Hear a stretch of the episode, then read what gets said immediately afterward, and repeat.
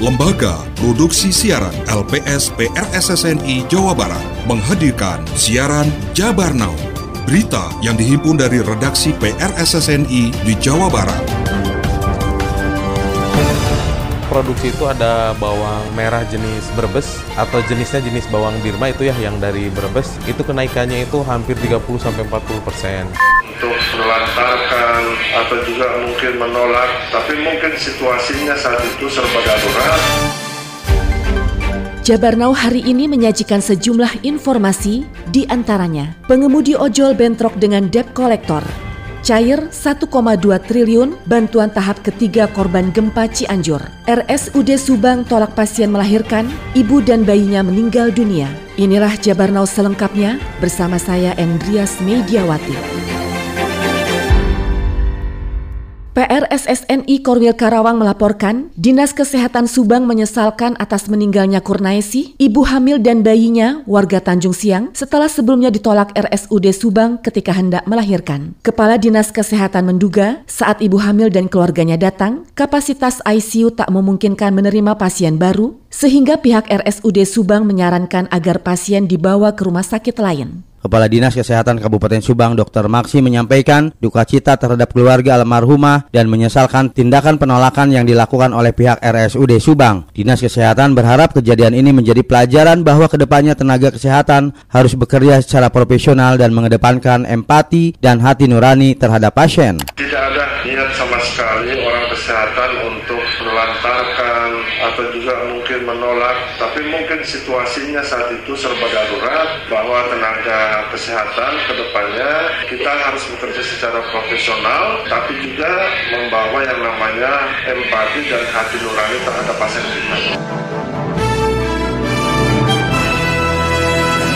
Ratusan pengemudi ojek online mendatangi Mapol Restabes Bandung setelah terjadi keributan antara pengemudi ojek online dengan debt collector yang melakukan penarikan paksa motor milik pengemudi ojol di sekitaran Jalan Hagar Manah Bandung selasa siang. Selengkapnya bersama PR SSNI Korwil Bandung kedatangan ojek online ini untuk menuntut pihak kepolisian mengusut tuntas kasus tersebut. Pasalnya sejumlah debt kolektor yang terlibat keributan juga sudah diboyong ke Mapo Restabes Bandung. PLT Wakapolres Tabes Bandung AKBP Asep Pujiono mengatakan pihaknya sangat mengapresiasi para pengemudi ojek online yang berlaku tertib sehingga situasi keamanan di kota Bandung tetap kondusif. Terkait masalah penarikan paksa oleh debt kolektor, saat ini kasus tersebut sedang ditangani oleh jajaran Satreskrim Polres Tabes Bandung. Buntut dari mengambil kendaraan seharusnya penghimbauan atau pemberitahuan kepada pemilik kendaraan sehingga tidak terjadi hal-hal yang seperti ini. Dalam bentrokan tersebut tercatat ada 14 unit sepeda motor yang dirusak oleh para debt collector, termasuk ada beberapa pengemudi ojol yang mengalami luka serius sehingga harus dilarikan ke rumah sakit. Lindungi hak pilih warga negara yang sedang menjalani masa tahanan di dalam lembaga pemasyarakatan, Lapas, KPU Kota Tasikmalaya akan bentuk tempat pemungutan suara TPS khusus. Laporan bersama PRSSNI Korwil Priangan. TPS di lokasi khusus diperuntukkan bagi pemilih yang tidak dapat menggunakan hak pilihnya di TPS asal pada hari pemungutan suara pada pemilu 2024 mendatang. Ketua KPU Kota Tasikmalaya Ade Zainul Mutakin usai rapat koordinasi dengan Lapas Kota Tasikmalaya mengatakan direncanakan akan dibentuk dua TPS di Lapas guna melayani 369 warga binaan. Terkait data pemilih yang telah diterima pihaknya, Ade menyebut akan dianalisis dan diidentifikasi guna memastikan identitas sehingga diketahui alamat asal dengan melibatkan Dinas Kependudukan dan Catatan Sipil. Hal itu dilakukan lantaran warga binaan tak semua berasal dari kota Tasikmalaya dan dokumen identitasnya tidak lengkap untuk diklasifikasi berdasar jenis hak pilihnya. Pihak lapas bersedia didirikan TPS khusus di SDUK. Kita juga undang ngecek kelengkapan identitas dari warga binaan tersebut. Ade menambahkan, selain di lapas, KPU Kota Tasikmalaya sedang melakukan pendataan di lokasi khusus lainnya, seperti di panti-panti sosial atau panti rehabilitasi atau lokasi lainnya termasuk pesantren-pesantren yang berpotensi untuk dibentuk TPS khusus. Naiknya bahan pokok di pasar tradisional seperti bawang merah jelang Ramadan hingga sentuh harga Rp40.000 sepekan terakhir berdampak di kalangan rumah tangga saja, pula para produsen bawang goreng. Berikut laporan bersama PR SSNI Korwil Cirebon. Fadlan, salah satu produsen bawang merah di Desa Cilajak, Kecamatan Kramat Mulia, Kabupaten Kuningan mengatakan, harga bawang merah saat ini naik hingga 40% dibandingkan dengan hari biasanya. Hal tersebut membuat produsen bawang goreng harus mengurangi produksinya. Fadlan biasanya dapat memproduksi bawang goreng setiap hari dalam satu bulan, tapi kenaikan harga bawang merah membuatnya hanya dapat memproduksi selama 15-20 hari dalam satu bulan. Dalam satu bulan, ia biasanya dapat memproduksi hingga 60 ton bawang merah namun saat ini hanya dapat memproduksi 30 ton bawang goreng setiap harinya. Itu kenaikannya itu hampir 30-40 persen. Biasanya dalam satu bulan itu kita produksi itu hampir satu bulan penuh. Kalau sekarang itu paling di 15-20 hari. Terima kasih Anda masih mendengarkan Jabar Now yang disiarkan serentak di radio anggota PRSSNI se-Jawa Barat.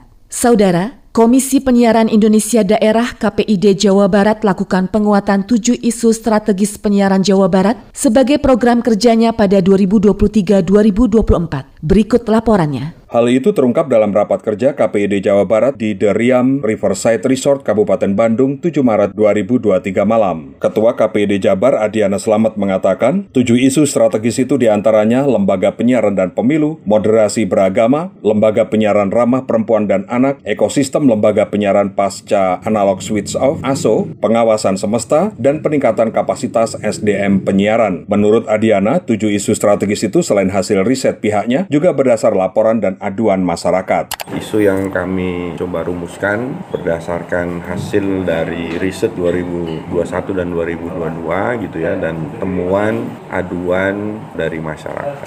Artinya bahwa ini adalah bagian dari ikhtiar kami KPID Provinsi Jawa Barat itu untuk memperkukuh bagaimana menjaga mata dan telinga masyarakat Jawa Barat pada tahun 2023 ini. Ketua Komisi 1 DPRD Provinsi Jawa Barat, Bedi Budiman, yang membuka resmi raker mengapresiasi program kerja KPID Jabar. Bedi juga mengapresiasi usulan dari pelaku dan praktisi penyiaran, serta asosiasi seperti PRSSNI terkait peningkatan SDM penyiaran, apalagi jelang pemilu 2024. Sudah ada masukan pegiat penyiaran tentang mitigasi itu bagus sekali. Juga saya mengapresiasi bagaimana ada permohonan agar ada peningkatan kapasitas untuk melakukan promosi, lalu kemudian konten kreator sehingga akan menarik pasar terutama ya kontestasi politik para kontestan politik Sementara Kepala Bidang Informasi dan Komunikasi Publik Diskominfo Jabar, Faiz Rahman mengatakan, Pemprov memastikan akan turut mengawal program kerja KPID sehingga membawa kebermanfaatan bagi masyarakat di Jawa Barat. Tujuh isu yang diangkat dari KPID Jawa Barat ini menggambarkan itu, bagaimana caranya masyarakat Jawa Barat mendapatkan kebermanfaat yang paling maksimal. Kita dari sisi pemerintah daerah Provinsi Jawa Barat, melalui KPID ini kita bisa berbuat banyak. Supporting sistem yang kita bangun harapannya mendukung ke arah sana. Ya, jangan sampai KPID PID ini terkendala hal-hal teknis.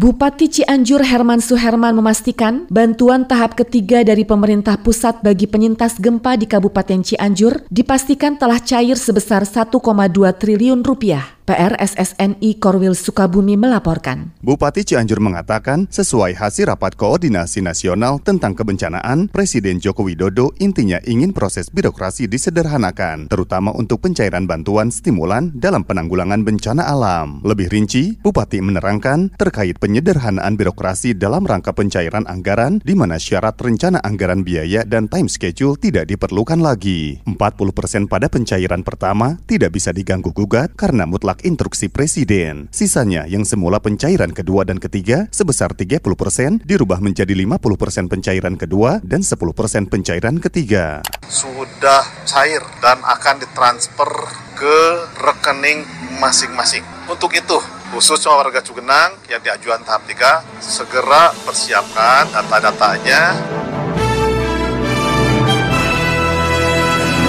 Sri Widiarti, Kepala Desa Sukamakmur Bogor, kembali mencalonkan diri menjadi Kepala Desa pada periode ketiga. Ia beralasan masih ada pembangunan yang belum terselesaikan karena tertunda COVID-19.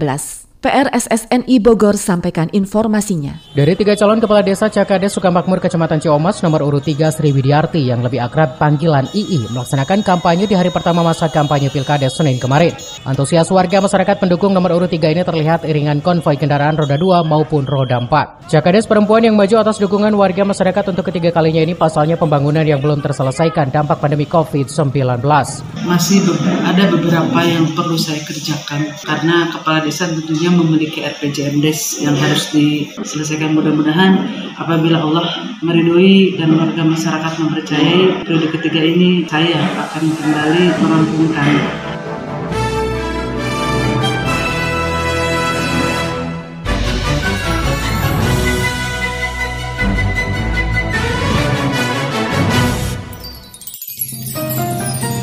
Terima kasih Anda telah menyimak siaran berita Jabar Now yang diproduksi oleh Lembaga Produksi Siaran LPS PRSSNI Jawa Barat.